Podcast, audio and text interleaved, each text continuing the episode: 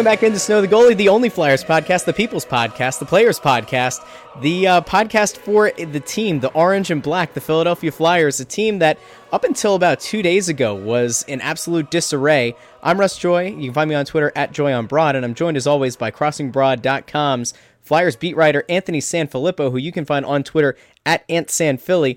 Anthony, uh, like I said, two games, two positive results here on the road, but I think it's important to probably set some context about just how important this road trip is. Of course, we're going to talk about some of the things that we've done differently, um, you know, changing the game, I guess, uh, for Flyers coverage from Press Row that I'd like to uh, to hit on real quick. And um, let's let's get started. I guess let's kind of set the the context for what this road trip, this four game road trip uh, that started against Anaheim and continued to LA and is going to uh, you know, obviously go on to uh, San Jose and Arizona. Let's just kind of set the stage. We talked on the last episode about a little conversation that was had in the bowels of Wells Fargo Center between Ron Hextall and Bobby Clarke. And uh, I, I, think you could probably give the people a little bit of an idea and, and connecting some of the dots and stuff that you reported that you went on 97.5 in the immediate aftermath of the last home game against uh, the Islanders let's just kind of set the stage for how important this road trip is. Yeah, I mean, I think this road trip is um, is very important, and I think that there's been a lot of internal discussion about where the Flyers were um, heading into this road trip after that six to one loss. Actually, I think it was even before the six to one loss to the Islanders. I think that there was some concern, and then that um, so the Bobby Clarke uh, meeting with Hextall actually occurred uh, the Tuesday before, which was the um, Colorado game, if I'm not mistaken. Yep. Um, and so Bob Clarke uh, actually spent the entire game in the GM's box with um, with Hextall, and that's that's not unusual. Whenever Bob's in town, he still sits up there, so it's not unusual to have Bob there with Ron. But they, they were very in you know in detailed conversation for much of the game um, which ended up being a Flyers loss. And then afterward, uh, we saw them down, like you had mentioned, in the bowels of the Wells Fargo Center, and uh, they were talking. And as they were, le- as Bob was leaving, uh, walking out to where his car is, was, he did say to Hexy he'll see him in a couple weeks, which, again, is is not much of anything in and of itself. But then you go to Saturday, and uh, Saturday you have Dave Scott who's the CEO for Comcast, um, and you have him at the uh, at the game in the GM's box. That's not something that's regular. That's not something that you see pretty frequently. Um, and there has been a lot of talk that that Dave Scott is not really a, a hands-on kind of CEO, um, and the fact that he's there tells you that they're probably seeing some things that uh, or have them a little concerned. And my guess is it's something bottom line related. Um, at which point, then he's in there talking to Hextall. So then, if you then I you know talk to some you know a couple of people who do the whispering around the franchise, and um, they had said that you know things have been pretty uh, yeah pretty tense uh, of late that week um, with the team and there was a real sense that they had this trip to figure it out. And that if they came back from this trip and things weren't better, then there could be changes made. Now, what those changes would be, we don't know. There was a little bit of speculation that it could be the coach. There's some speculation it could be the coach and the general manager. There was speculation that it could be a big trade. Uh, what that specifically would be is hard to, to determine um, at this point. But it was certainly something that has been finally, for the first time, I think, in Hextall's tenure as general manager, finally there is some doubt creeping into the mind that there's something here is not working. Um, so there, those discussions are, you know, were kind of taking place, and then of course they get their their asses handed to them by a bad Islanders team. Um, the fans are chanting, you know, fire Hextall. Um, the seat, there's a lot of empty seats. Now, those seats are sold. Most of those seats are sold. But the problem is, is what you're having here is you're having people either who have the seats and just don't feel like coming because the flyers aren't interesting, or you have um, companies who own those seats and can't give them away to their uh, employees or clients, or you have ticket brokers who have bought the seats in bulk and can't sell them on the secondary market. So any but any way you slice it, seeing the empty seats, even if those tickets are sold, um, it, has got to be concerning for the team because it's it's there's not a lot of revenue that's being made by those people because they're not coming in, they're not paying to park, they're not coming in and buying concessions or going to the store and buying jerseys or t-shirts or hats or whatever. So there's a lot of things that that, that concerns you, and so when you see those empty seats. And Russ, you're down there with me. You see how many there are. Um, I think that's twenty percent. Yeah, is, is probably I, I, a nice number. Yeah, that's probably you know somewhere probably between ten and twenty percent. Um, it's it's very likely that that's what's causing the uh, uh, the concern here, and um, so I think that that's kind of why we we came into this four game road trip out out west, and the idea is they have to fix it or else. And I don't necessarily know if two wins, albeit two good wins, they played well in these two games against uh, Anaheim and LA, um, are enough. Like if they get their if they get smacked around by San Jose again on Saturday night, and if they lose the game in Arizona on Monday, um, I, I, wonder if that's you know going two and two on this trip is enough um, to you know keep this you know to stay with the status quo. Um, and I, th- so I think that's part of this. It's part of the struggle for this team. I, I, I think it's pretty safe to say. Like the the biggest issue is if you're anti Hakstol, the the two wins are great, right? Like it's nice to see a good result. Uh, and and I say see in in quotes because I, I don't really know how many fans want to stay up to watch what has been a mediocre at best Flyers club, you know, play at 10 o'clock at night, do you really want to stay up until past midnight to, to catch these games? I'm not so sure. I wouldn't be surprised if a lot of the fan base isn't up. Uh, obviously, kids are not going to be up until midnight, and working adults, like I, I think for the most part, probably are, are going to catch the highlights. By the way, I did find there is a, uh, a site that if you don't like to, you know, have the score spoiled for you, if you just Google spoiler-free NHL highlights, it'll uh, lead you to the video, and, and you can actually watch it. It's like an eight-minute highlight reel of every game, and it's actually kind of nice. So I've done that uh, had to do it last night. I didn't get to stay up and watch the game, but um, I digress. There's there's this strange thing that I, I think is kind of going on with the with Flyers fans right now. Where like obviously you want to see the team get results. They get two wins. Uh, L.A. not not the worst team in the world, right? Anaheim not a total mess. Um, in terms of goals per game, they are. I think they're third worst in the league at like 2.36 goals for uh, per game. But it's still hard to go out on the West Coast and pick up two wins, which is great. But if if you're an anti Dave Hakstol guy, like if if you're somebody who screams from the rooftops that this team would be a cup contender if it weren't for Dave Hakstol holding it back, then like this is not what you want to see. I mean, it, I, I, think right. So it, it's this conundrum. Well, if if you're anti Hakstol, these results are keeping him in place. And this is a thing that I've gone back and forth with with a, a few friends, a few coworkers. It's just what do you want? If the if the team had gone 0 and 4, I think it's probably safe to say that that Hakstol probably, you know, faces the guillotine, right?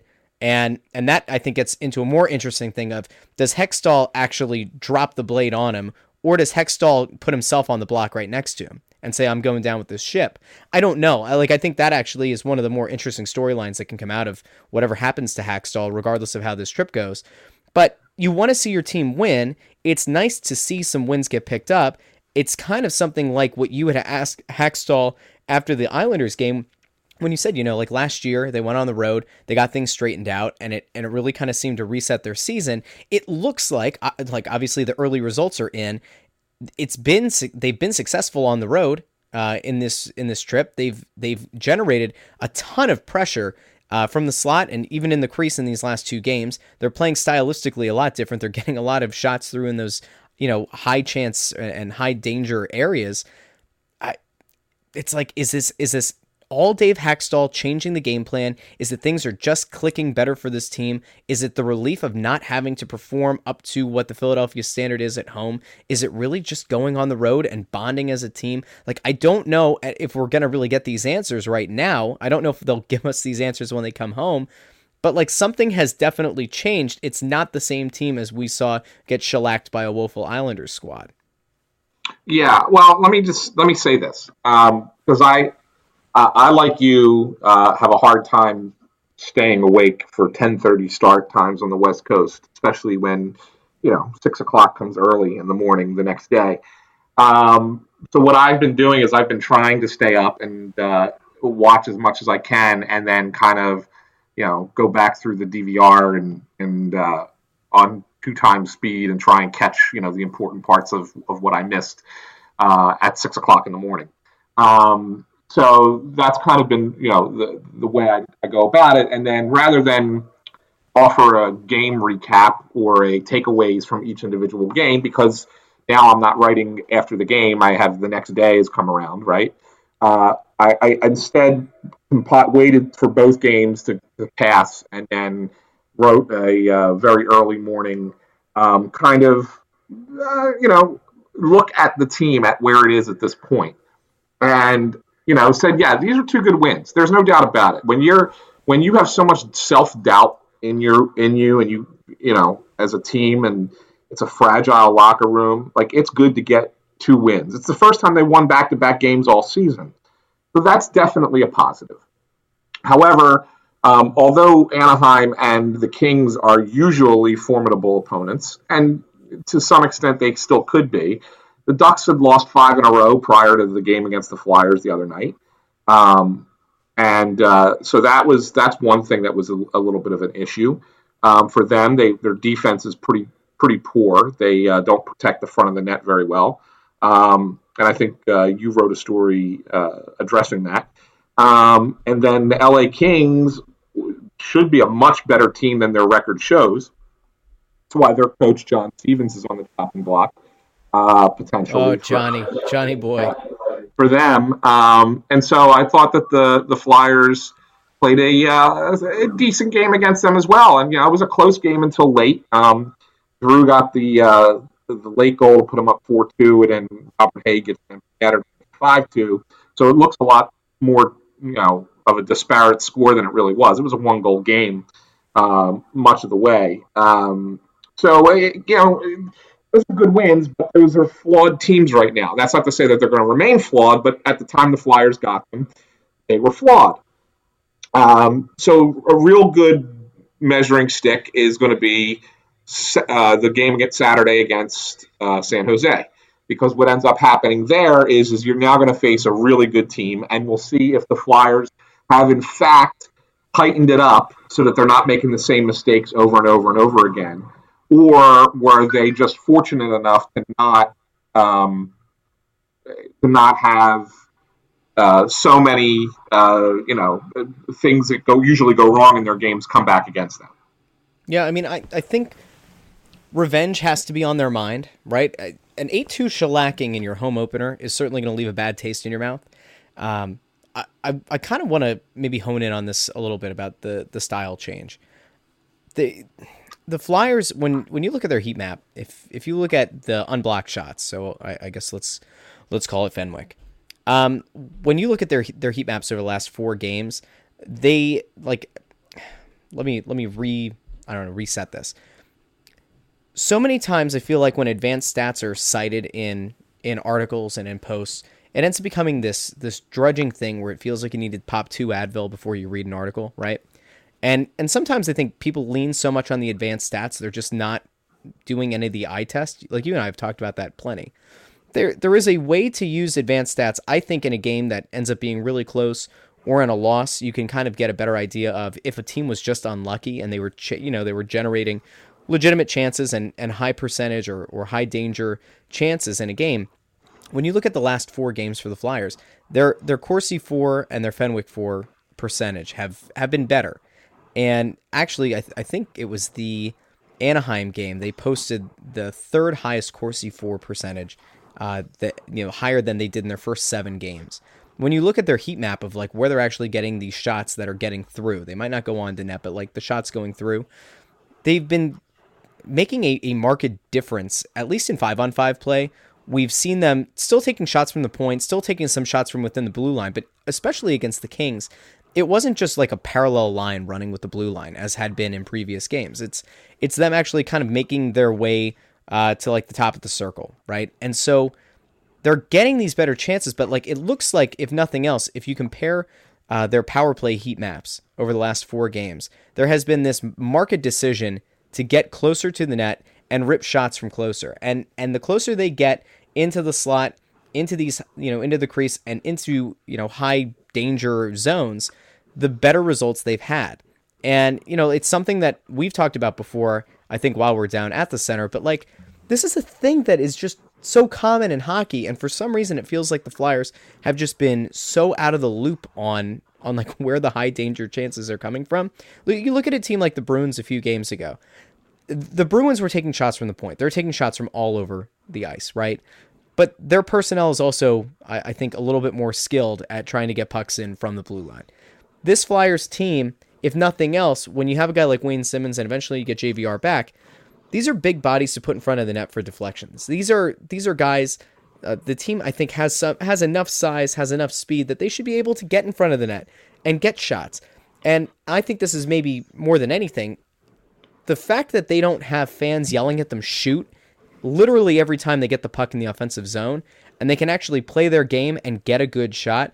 I think you're starting to see that and and we've definitely seen it over the last two games. I think it's the biggest annoyance that I have is listening to Flyers fans at home games screaming shoot when the guy has a zero angle to get a, a legitimate shot or a scoring chance.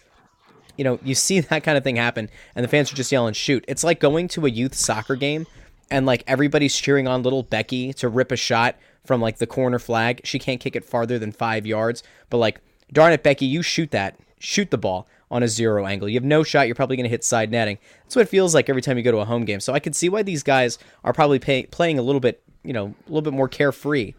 Uh, I don't know. I, I, I it's kind of what I'm chalking this up to, right? Maybe. That's it. Blame the fans, right? What's the easiest thing to do? like, uh, like really. I mean, if you're if you're going out there and playing your game and and playing like you might play in practice, and and if these high danger chances are in front of the net, you know, like if if it takes a few extra passes to get a legitimate shot on net, it's fine. But like you got to think that at some point it plays into your head when you're playing at home, and and literally every time the puck is on your stick, fans are just yelling at you to shoot it has to throw you off your game. I know you're in the zone, but like it's deafening. If if nothing else, when the seventy percent maybe filled Wells Fargo Center is is just in unison yelling shoot, it's gotta gotta play in your head a little bit, right? Yeah, I don't know. I mean, I think that they might get a little. Um, they might be tuning that out at this point. I mean, you do it maybe the first couple times you're out there, you know, you're not used to it. But when you're used to it, I think it's almost just white noise in a lot of ways for them. Um,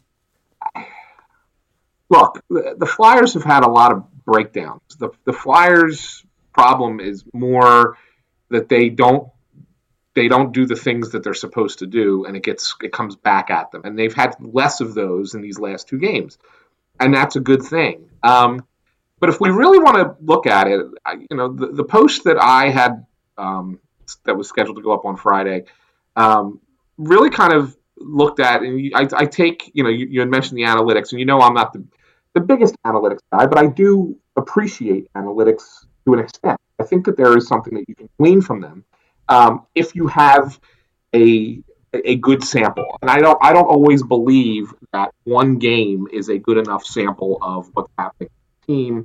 That's why a lot of times you'll see a team that's you know getting you know murdered in Corsi, but yet somehow finds a way to win the game. Well, that happens because that's, that's hockey. Yep. If you can, can you if you can take what you have over the course of multiple games or seasons or things like that, then you might be able to identify what's going on. And I'll tell you right now that one the, the one of the biggest problems the Flyers are facing, um, with you know obviously no JVR in the lineup, but Voracek and Simmonds are not playing good hockey. And it's weird to say that because Jake Voracek has 13 points in 13 games. And Wayne Simmonds leads the team in goals with seven. So, gee, Sanfilippo, how can you sit there and say that this is the case? Here's something I'd like to point out using analytics as an example, okay? Um, Jake has been uh, the analytics darling for the Flyers for, for a long time, right? Primarily because he's a puck puck driving or play driving player. He's got the puck on his stick a lot.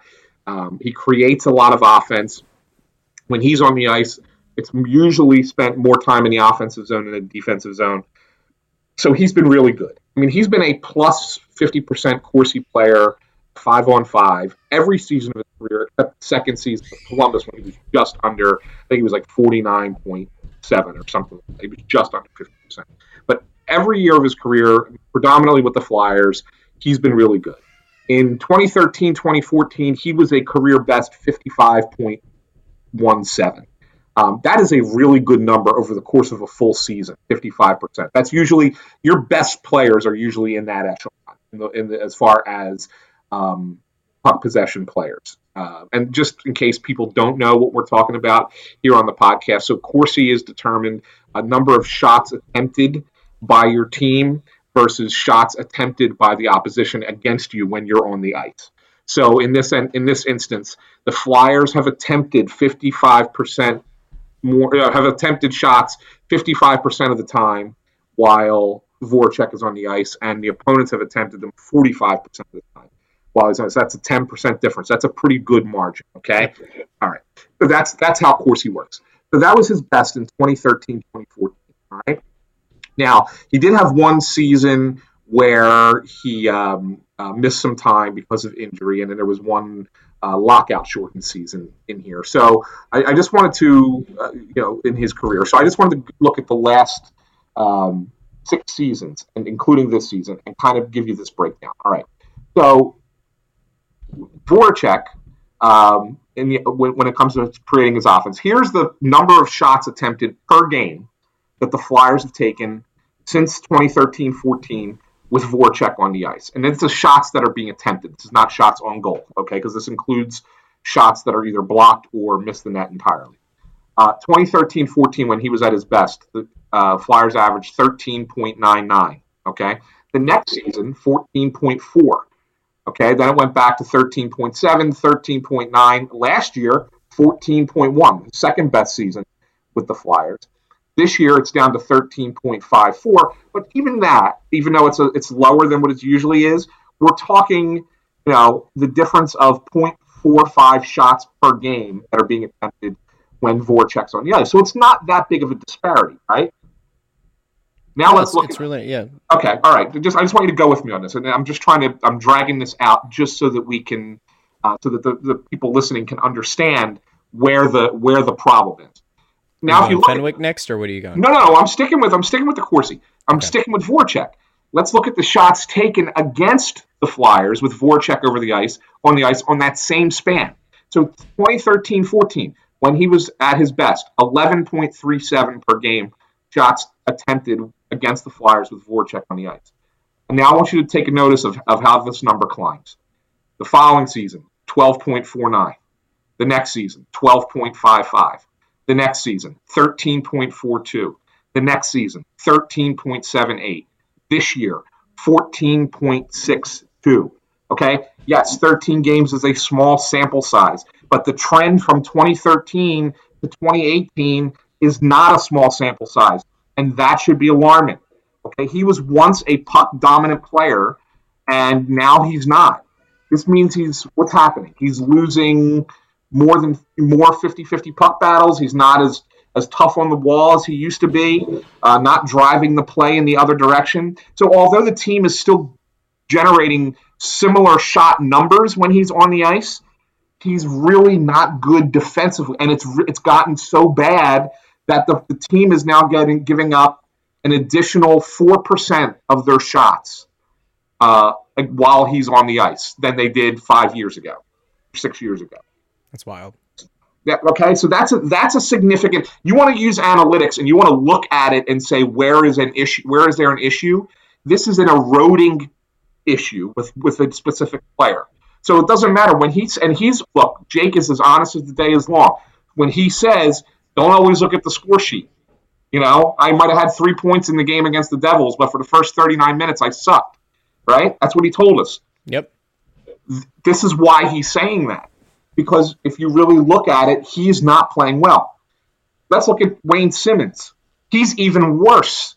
He's got seven goals, leads the team in scoring. His Corsi for so far this season is 43.54. There are 262 forwards in the NHL this season who have skated at least 120 minutes. Okay, so roughly at least 10 minutes per game. So some teams have played 12 games. You say, okay, maybe 10 minutes. Okay, whatever. Of those 262 forwards, Wayne Simmonds ranks 228th. Jeez. Okay? 43.54 at 5 on 5. So now here's a guy who's not playing well 5 on 5, who has now been demoted off of the top power play unit. So what what kind of game is Wayne Simmonds giving you? Yeah, he's got seven goals, but outside of those seven goals, what is he doing? He's not doing a lot. Now he was never a dominant play driver, but his worst season of his career was last year when he was 47.33%, and he played the entire season injured. Well, now he's supposedly healthy, and he's operating four points below that. So when you look at the new third line that the Flyers have trotted out for the last two games, um, where you have Jordan Weal centering Wayne Simmonds and Dale Weise, I'm going to throw it out there to you, Russ, that the Flyers are hiding Wayne Simmonds. And they're playing him with Weal and Weise because Weal is at 57.92 and Weise is at 50.30. And they've been positive play drivers. So they're hiding Wayne Simmonds on a line where he where the in hopes that the play will will be better with him out there. S- similarly, Voracek gets bumped off the top line where he was for a couple games this year, and gets put back to the second line with Nolan Patrick and Oskar Lindblom, who are both positive play drivers. So you really was the team recognizes that an issue has been created by two of your veteran players who are not playing good hockey. It's crazy. I mean, it, those numbers are staggering, and I think that's why you know, if if nothing else, it's important to measure the difference between you know the traditional counting stats and and the advanced metrics, right? And so, yeah, yeah it, it's funny because if if hockey were a bigger topic on on sports talk radio, I would assume that the argument that would be made is exactly kind of the the one that you made with the traditional stats that Voracek is playing a point per game and Simmonds leads the team in goals. There's no nuance to that argument. It's just regular basic counting stats. It would be the equivalent of in baseball saying this guy gets a ton of walks or this guy hits a lot of home runs. We don't really care about his average. We're focusing solely on his average and not taking in the entire game. Not wor- you know what I mean? So yeah. so it, it it's kind of funny like I don't think that a lot of fans right now are well versed in the advanced metrics or what they mean or using them within context, you know, mixing the eye test versus the stat test, right?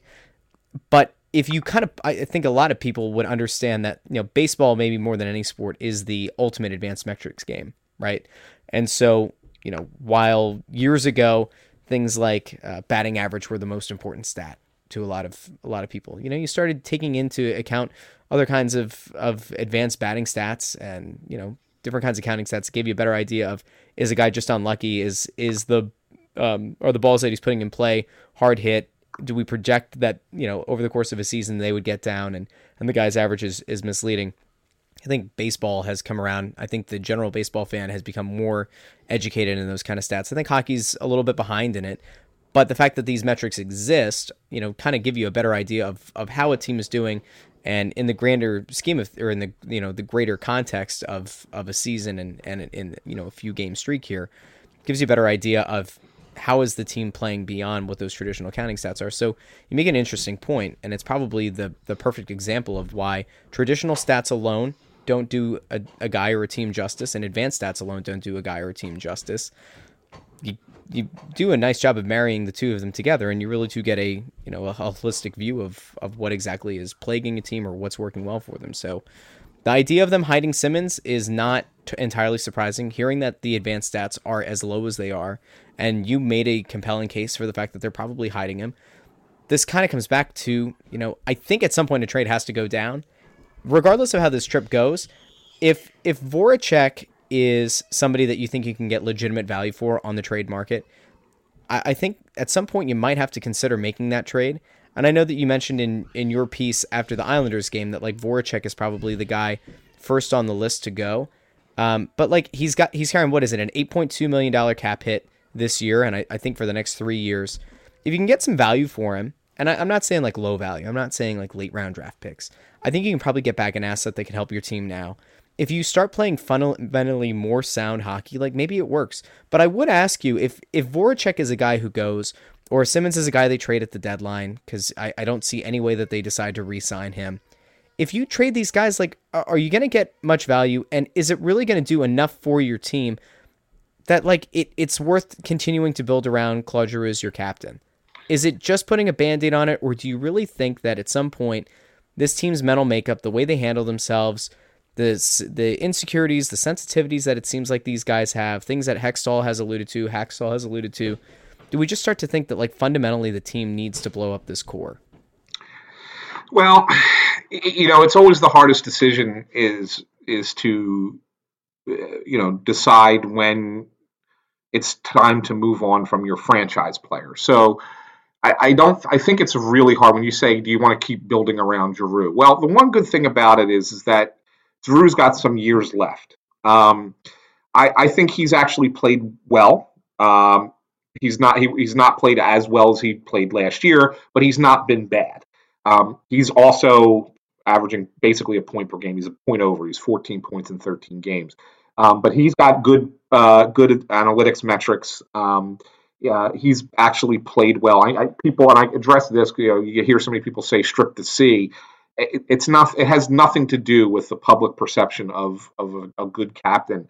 He's well liked in that locker room. He's well respected. He he he's fine in where he is. So I don't think that this is something that the Flyers are going to want to do. Um, is break it down that much.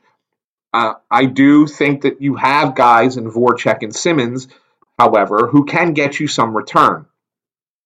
Voracek will get you more return, even with that cap hit.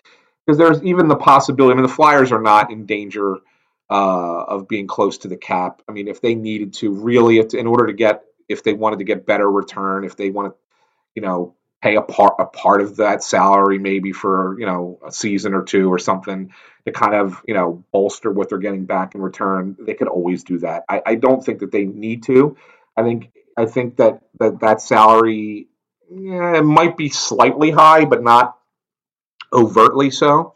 Um, and I think that I think that you can get something for Jake. Um, Simmonds, you're not going to get as much because he's going to be a free agent at the end of the year. Um, but there might be a team who looks and says, we can improve our power play, get a great leader and character guy on our team for the Stanley Cup push. Um, let's go get Wayne Simmonds, And he would be an, an I think would be an ideal addition um, to uh, to any team. Um, and the Flyers would get a little something for him. But I mean, I don't. When you say something's got to give, I I don't disagree, but I don't necessarily think it's it's you know two weeks from now. I think these two wins have kind of maybe you know held held the dogs at bay a little bit. You know what I'm saying, or the wolves at bay a little bit. Um, now, if they go out Saturday against San Jose and, and get swamped and uh, you know play terrible again in Arizona thereafter, then it could change. It could change everything. But you asked me before the Boston game, the last time we recorded, how I thought the Flyers would do in these uh, six games, uh, the four, the five games on the road and the home game against the Islanders. And I gave you two, three, and one. So far, they're two and two. yeah. right? So I mean, they're either they're either going to exceed uh, what I suggested with one more win, or if they, you know, maybe they get beat by San Jose. I don't think they're beating the Sharks. I, I don't care. They want to get revenge, anything. But I don't think they're good enough to beat San Jose. So I don't think they beat the Sharks. And then the Arizona game's the interesting one because I think that's the one that could go either way, and they're right about where you expect. So the, the real thing, and one of the other things that I addressed, and this is something I also wanted to talk about with you a little bit, Russ, is I one of the things I addressed in in in the you know the assessment of the team is the coach because I know everybody calls for his firing, and uh, you know I, I, was one of the first people last year who suggested, hey, a coaching change might not be a bad idea when you lose ten games in a row. It's that's not that's not suggesting that things are good. Um, but I, I don't think that I, I don't ever think that Hakstol's an idiot. I know a lot of people do. I don't think he's I don't think he's you know mind-numbingly stupid. I think he makes some some in-game decisions that are kind of questionable. I think that for the first three seasons he was a coach, he was a little bit too stubborn with his game plan and didn't address it until it was either too late or much later than he should have addressed it. Um, But I think that we're seeing him be a little bit more aggressive with changing things up this year. He doesn't like the way things are going, and it's not just the kids who are being uh, who are being penalized or being punished for it. I think that you're seeing the changes that are being made. He split up his top pair defense. He took Voracek and Simmonds off the top power play, demoted them. He also demoted Scott Laughton, which a lot of people were questioning. You know, Scott Laughton's Corsi is worse than Wayne Simmonds this year. that that kind of might be a little bit of a surprise to people.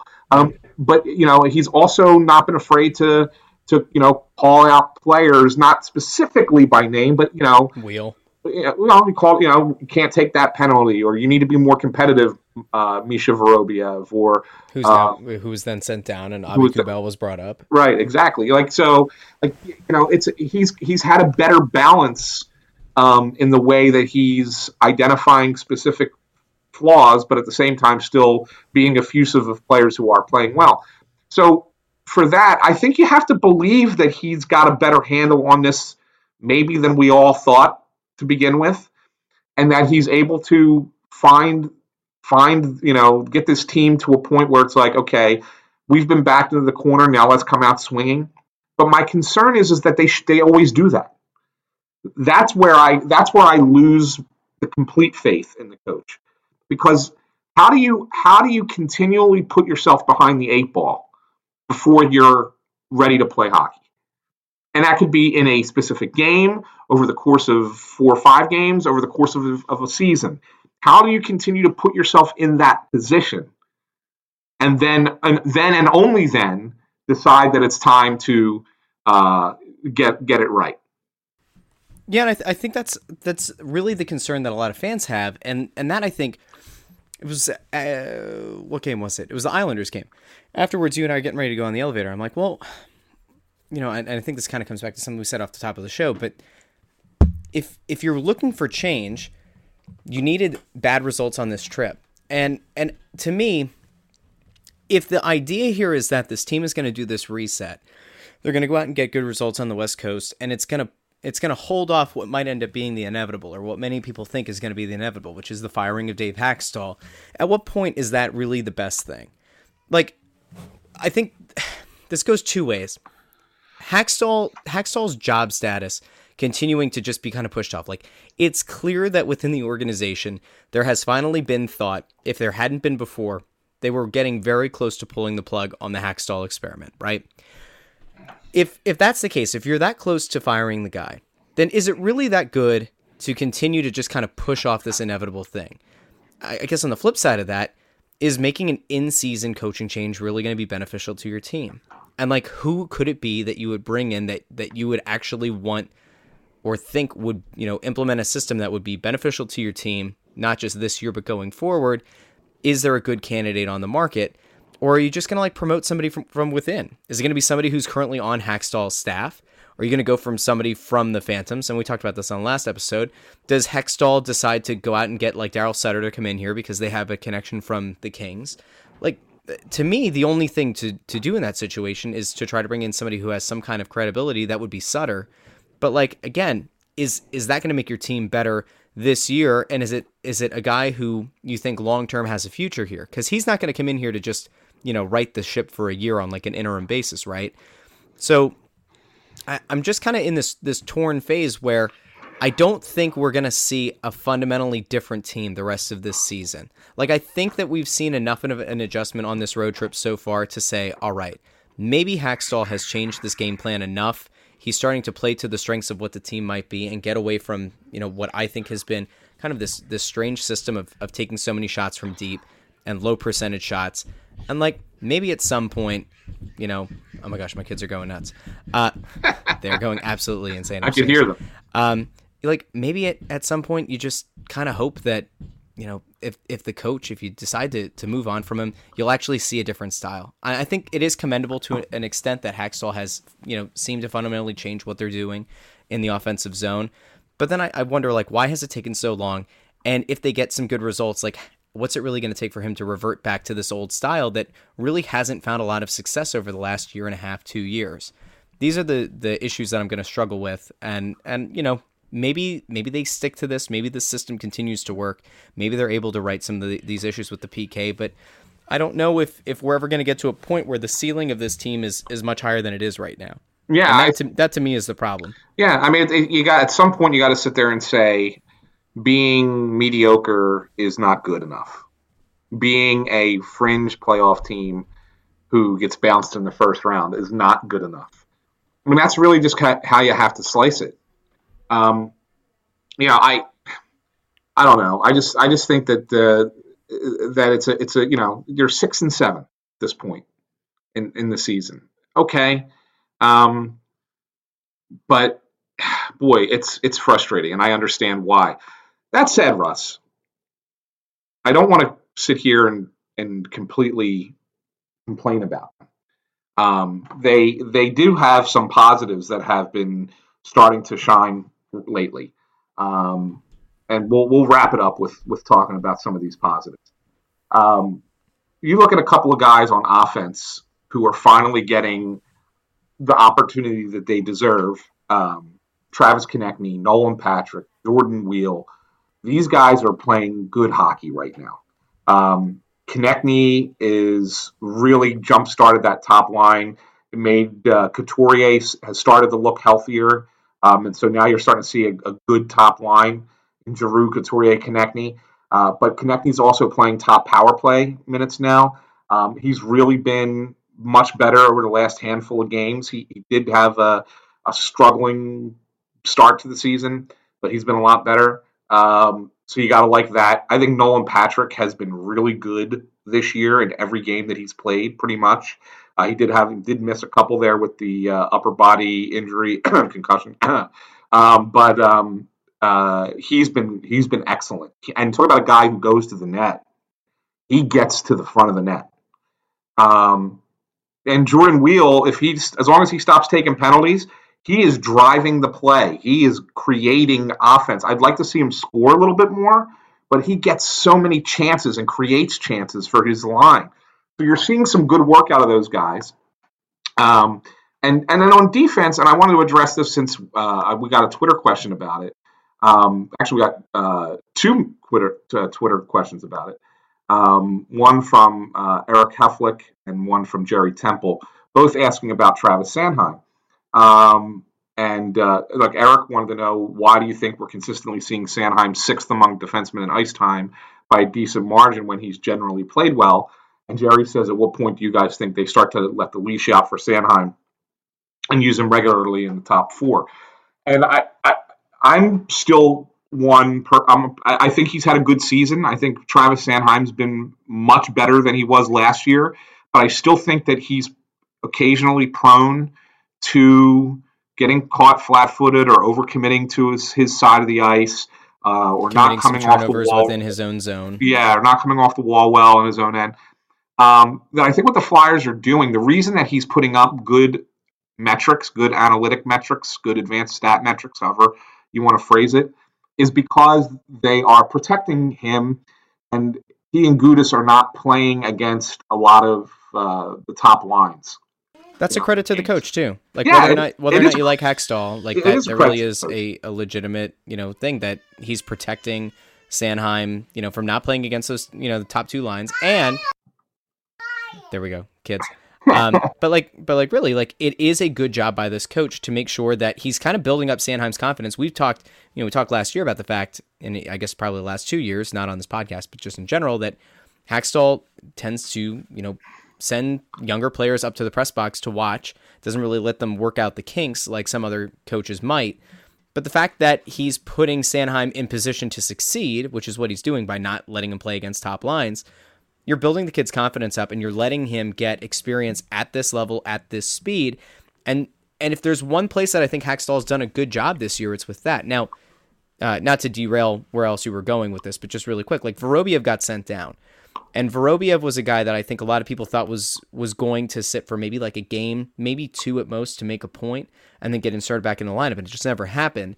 So, like maybe some people would say that's malpractice, but I don't think in the case of Vorobiev he had done enough to solidify his position on this team, to go through a bit of a rough stretch Now, granted, the, the guy played out of his mind in training camp. He jumped over Jordan Weal. He jumped over other guys on this team, and he should be commended for the effort that he put out. But, like, he simply wasn't getting it done. And so, like, I understand conceptually why Hakstol took him out of the lineup.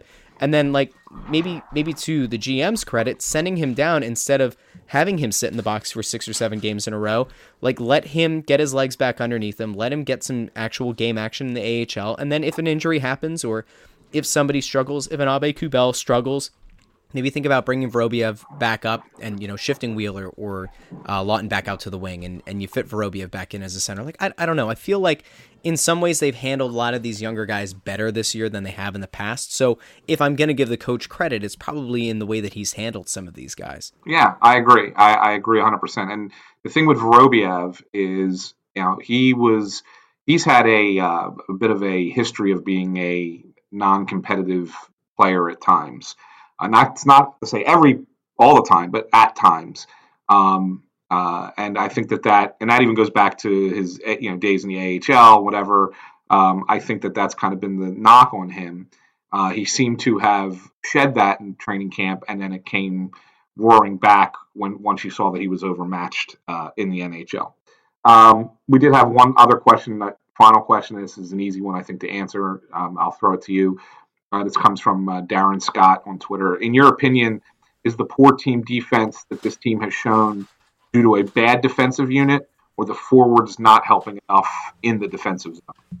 I think it's the latter. I, I, yeah. Let, let, let me just put it like this. I think it's a little bit of both, but I, I think this is lazy defensive play by the forwards. And and to me, uh, I, I'm a soccer guy, right? So I make a lot of comparisons uh, between hockey and, and soccer. And I think a lot of the similarities kind of hold true. Your defenseman can only do so much. Your goalie can only do so much. There are five guys on the ice for the other team that are out that are willing and able to get into the offensive zone and to score. And if you only have your two defensemen back and your goalie back to help defend the net, you are doing your team a disservice. And so there have been, I don't know how many times that we've been down watching games together where all I keep saying is far post, far post, far post. It's the same thing that happens in soccer on an odd man rush, on a counter attack, on a set piece like a corner kick. If you don't defend your back post, if you have nobody in the general vicinity, there is not a whole lot your goalie can do, and it doesn't matter how good or how skilled your your defenders or your defensemen are you are putting your team at a massive disadvantage out of sheer laziness. And that is the thing that to me is unacceptable is we've had so many forwards on this team that are not getting back, are not tracking, are not finding a man, are not bodying a man, are not defending. If we're going to go with like a zonal defensive coverage, they are not getting themselves in position to bail their goalie out. And it doesn't matter if it's Brian Elliott, Michael Neuvirth, if it ends up being Alex Lyon, if it's Cal Pickard, if it someday is is Carter Hart if Stoli the goalie comes up, it doesn't matter who the goalie is. They are not Superman and they are not twice the size of the net. They are not going to be able to bail out lazy play by the forwards. And that to me is the number one issue defensively with the team. Yeah, you're not wrong. Um, it's more about, uh, and, and really, it's it's it's not just. You're not wrong when you say that they don't come back and help. They don't. Um, but it's also they force their own defensemen to make mistakes uh, on breakouts because what ends up happening is, is the forwards get too far um, because they want to they want to start a rush the other way, and they they then force their defensemen to make more difficult passes. Um, and a lot of times, the, the most efficient way to play hockey is the most simple way to play hockey. The simple pass, the simple play, the easy play is the way to go. So the, you know you get closer to your defenseman so that he has an easy pass to give you, he doesn't have to try and stretch it out into the neutral zone and turn the puck over. And then now all of a sudden you got the other team coming back at you three on two with speed, and your defensemen are down low, so they, they really can't come out and challenge. I mean that's part of the problem. So the forwards and a lot a lot of times you know, there are a lot of complaints about this Flyers defense, and sometimes it's rightfully so. But a lot of times it's not the defensemen themselves; it's the team defense which incorporates the forwards as well. And I think that comes back to what Scott Laughton said after I think it was the New York game, where he he said we're cheating. It's it's it's this team's propensity for cheating on angles, for cheating, waiting at the blue line to try to start that counterattack, kind of to your point, and just not playing fundamentally sound. It's it's like everybody's out on the ice, especially, and I, I would say this is more the forwards, but is setting themselves up for a counterattack to try to get a breakaway and to try to get the glory of scoring a goal. And And if that is going to be the mentality of this team, then guys need to be replaced, right? They need to be sat, they need to be pulled, they need to be demoted onto lower lines. And we've seen it happening throughout games. So while some people in this city who have a you know an avenue to put out an opinion about this team will you know scream and, and, rant and rave that this coach is a moron they don't care if he's you know going wakeboarding they don't care about him off the ice like whatever if you are so blinded by your hatred of a coach that you can't recognize when he does something well then i think you're doing the fans a disservice so there are things that Hakstol has done well there are things that he seems to be doing better as a coach, as an in game manager. Is he a great coach? I don't know. I wouldn't say that he's like a top 10 coach in the league. I think that's pretty fair. Some people might not put him in the top 20. Um, I, I don't have a feeling about it really either way. But I, I think that this urgency and and the kind of duress and distress that the, the team was feeling, I think it has trickled down from the top, if it was Dave Scott in, in, the in the GM box, trickling down to Ron Hextall, to special advisors like Paul Holmgren or Bobby Clarke, uh, obviously down to this coaching staff, they have made changes, and to me, they're playing a game that in theory, if they were to keep this game plan and they were able to adjust to what will eventually be adjustments made by opposing teams, if they're able to adjust on the fly like they have, they're able to incorporate young players into positions to be successful, and they're holding vets accountable, not just the young players, then like maybe this team does end up kind of hitting its stride. And maybe they do end up becoming like a sixth seed in in the East. And that's not that bad. I don't think it's great. Like I don't think anybody was coming into the season hoping for, you know, a, a bottom bottom two, bottom three playoff team in the conference. But like realistically, with the cap space they have this year, which is about I think roughly eight million dollars they have. Next year it goes up, depending on, you know, some offer sheets going out to guys, they about thirty plus million dollars according to uh to CapGeek available for next year this to me is like you're a year away. And I know that Flyers fans are sick of being told they're a year away or two years away from being a year away. But like realistically, you've got the cap space available to you next year. You're gonna have guys like Wayne Simmonds off the team uh, that are taking up some of that space. If you eventually decide to make a Jake Voracek trade and try to bring in a guy who's you know maybe at half the salary, you're going to have cap space. You're going to be able to get better. This team will continue to grow if if the coach does a good job the rest of this season or however long he has to you know make the best possible use of these young players and vets, then I don't know. Maybe he's not the worst guy to have here. I can't believe I'm saying it. What is happening to me? I'm I'm getting soft on Dave Hakstol as we go. Isn't this this is yeah. not this is not what people tuned in for? I know it's not not at all. Not at all. So Russ, we have to. Um, I know we're going to be wrapping this up, but we got to tell everybody about our our new venture uh, that we are doing um, at down at the Wells Fargo Center. Um, and we're looking for kind of looking for a name for this still. We're kind of debating what to call it. Um, the Press Row Show, um, the, the, show from Press Row. Um, uh, anyway, uh, I think that it's uh, it, it's it's a fun thing that we're doing where we are going to uh, be streaming live from the press box, pregame and during intermissions um, on both Facebook, uh, Facebook Live, and on uh, Periscope through Twitter. Um, and you'll be able to interact with us. We'll answer your questions and uh, read your comments and talk about a bunch of things uh, involving the Flyers, really in real time. Uh, pre-game uh, usually about 30 minutes before the game starts, yep. um, and then intermission within a couple minutes of the, the final horn at the end of the period. So I do have to say though, that the only yeah. negative about the intermission show has been it has thrown off my schedule a little bit about getting up, getting my popcorn, my M and M's, and my coffee or brisk iced tea. But I will, I will do it because it's what's best for the fans of Philadelphia. Nice. nice. I will, I will hold off on my high calorie, high fat, high salt intake. Um, for the for the greater good. I have to say we we did get some really good feedback on it, and I think we were very appreciative of the fact that people were tuning in. I would like to hear from people. Um, because we often post these shows on Facebook and on Twitter, and of course on the site. Like, I would actually like to know from people what they prefer, which which medium they would prefer to to watch and take this in on between Facebook and Twitter. We do intend on doing them both. Um, the way that we did the first couple uh, was Facebook the Facebook Live video was through the Crossing Broad Facebook account. That's my three year old playing piano now. Um, the the Facebook account uh, for Crossing Broad, and then the Twitter uh, Periscope feed that we were using was Anthony's Twitter account, which is at AntSanPhilly. So, you know, I'm, I'm hoping that people continue to tune in. We saw bigger numbers um, as the game went on, and that was even after the team fell further and further behind. So, I don't know. I, am hoping that people are going to continue to tune in. Obviously, tune into this show. Our listener numbers have been growing uh, every episode, which is awesome. That means people are spreading the word about the show. And hopefully, you know, as we continue to try to put out what is the best coverage of this team uh, in a pregame and intermission style show, you know, get involved. Tell your friends, tell family, tell whomever to uh, you know check us out on on Facebook Live and on on Periscope on Twitter.